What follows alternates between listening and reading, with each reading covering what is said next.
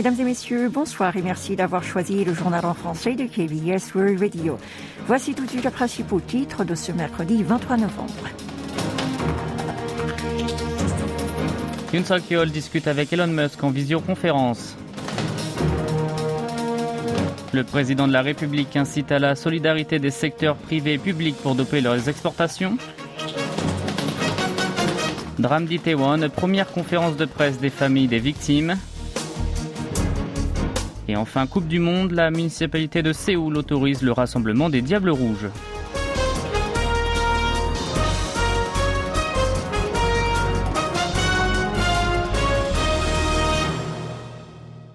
Le chef de l'État sud-coréen Yoon Song-yeol s'est entretenu ce matin par visioconférence avec Elon Musk, le patron de Tesla, SpaceX et Twitter. Selon le bureau présidentiel de Yongsan, la discussion a notamment porté sur la collaboration dans la production de véhicules électriques.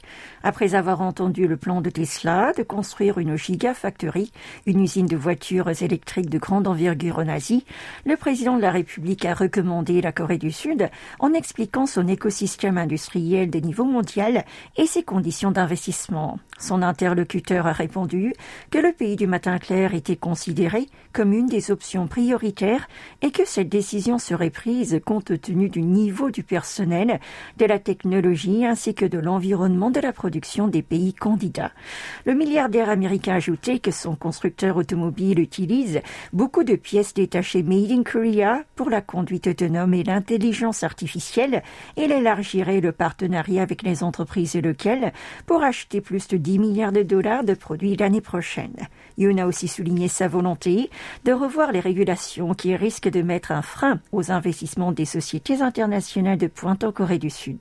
Le chef de l'État a également présidé aujourd'hui la première réunion sur la stratégie des exportations au siège de l'Agence coréenne de promotion du commerce et de l'investissement située dans l'arrondissement de Socho à Séoul. Yoon Suk-yeol a exhorté les entreprises privées, les compagnies publiques, les établissements financiers ainsi que les responsables gouvernementaux à agir comme s'ils faisaient un pour encourager les ventes des produits made in Korea à l'étranger, un moyen qui permettrait selon lui de surmonter les crises mondiales d'aujourd'hui. D'après les pays d'Europe et du Moyen-Orient prêtent une attention particulière aux centrales nucléaires et à l'industrie militaire de la Corée du Sud et les nations productrices de pétrole du Golfe souhaitent recourir aux technologies et à l'habilité sud-coréenne pour leurs projets de construction d'infrastructures. Le numéro un sud-coréen a incité l'exécutif et les instituts concernés à apporter tout leur soutien au secteur privé pour que les exploits diplomatiques récents de son administration puissent véritablement porter leurs fruits et d'ajouter qu'il était temps de mobiliser toutes les forces existantes pour faire du pays du matin clair un des cinq meilleurs exportateurs du monde.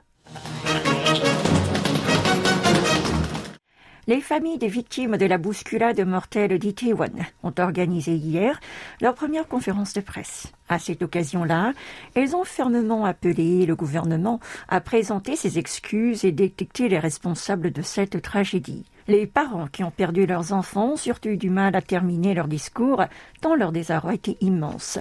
Un père du nom de I a raconté qu'il avait reçu le lendemain du drame un message d'acceptation d'embauche de sa fille.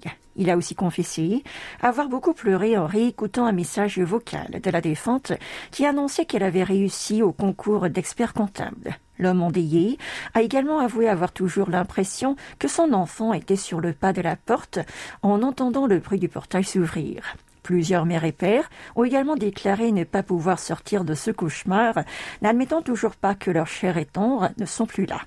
Une autre personne a pour sa part raconté que l'alarme du portable de son fils sonnait à 5h30 du matin et a vivement euh, déploré l'absence de ce fils exemplaire. Tous les témoignages de ces familles ont rempli la salle de tristesse. Dans la foulée, ces dernières ont affirmé qu'un tel drame ne doit jamais se reproduire en appelant vigoureusement le gouvernement à identifier clairement les responsables et la cause de l'accident et à garantir leur participation à l'enquête. Un autre père qui s'appelle Son a souhaité demander à l'exécutif ce qu'il faisait pendant que la vie de ces jeunes s'éteignait.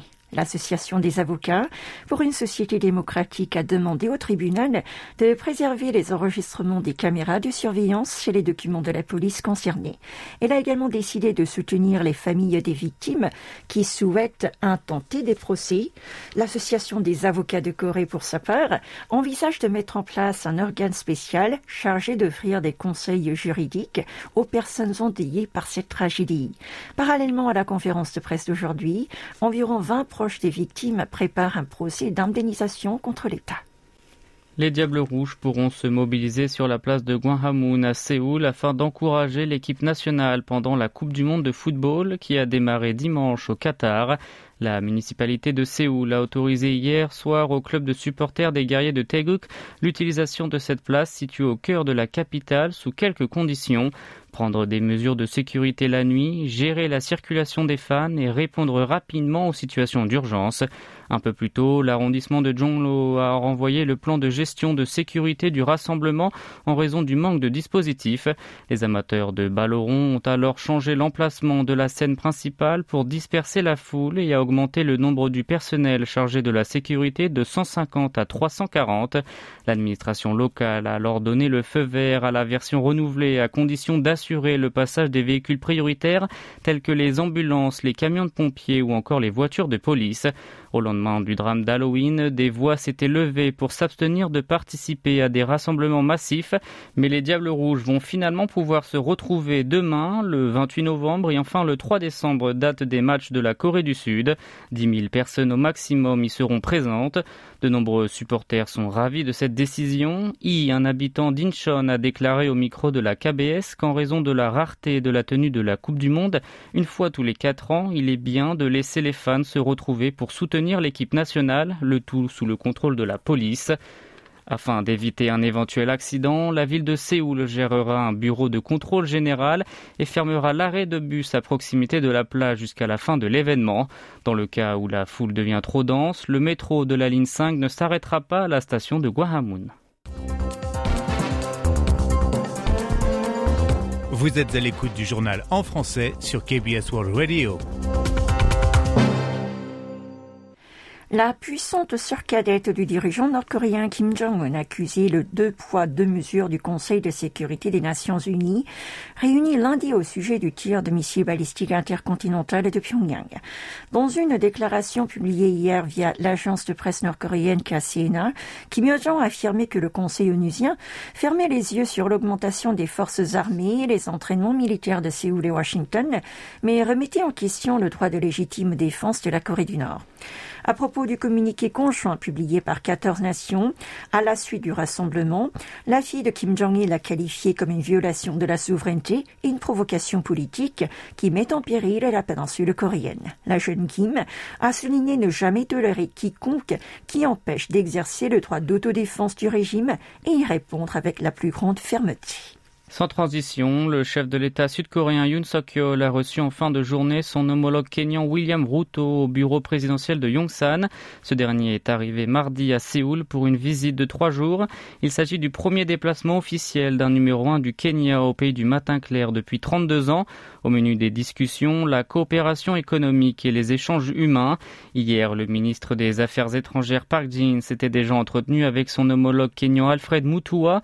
À cette occasion, le chef de la diplomatie sud-coréenne a indiqué que le pays africain constituait un hub logistique et économique de l'Afrique de l'Est où se sont installées de nombreuses entreprises sud-coréennes. Avant de s'attendre à ce que la collaboration bilatérale s'élargisse dans différents domaines tels que l'économie, l'énergie nucléaire et les échanges humains, son interlocuteur a pour sa part souligné le rôle de Nairobi en tant que portail vers le continent noir et a espéré renforcer la coopération dans l'économie, l'agriculture, la santé et l'industrie de défense entre Park n'a pas oublié non plus de demander le soutien de Mutua pour le projet de la Corée du Sud de devenir membre non permanent du Conseil de sécurité des Nations Unies ainsi que d'accueillir l'exposition universelle de 2030 à Busan. Environnement pour terminer.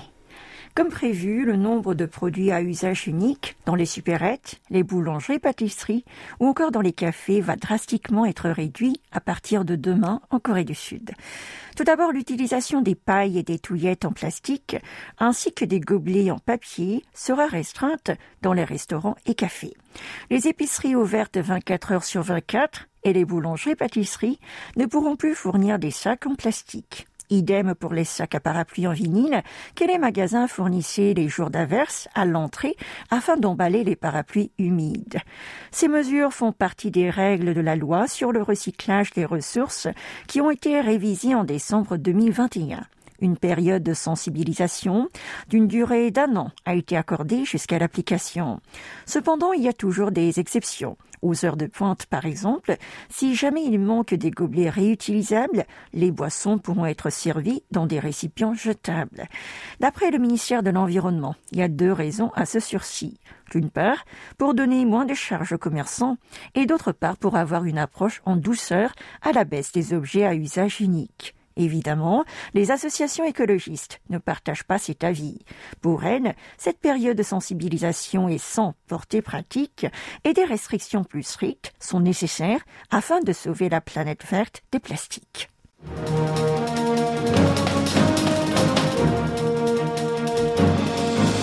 C'est la fin de ce journal qui vous a été présenté par Oh Young et Maxime Lalo. Merci de votre fidélité et bonne soirée sur nos ondes.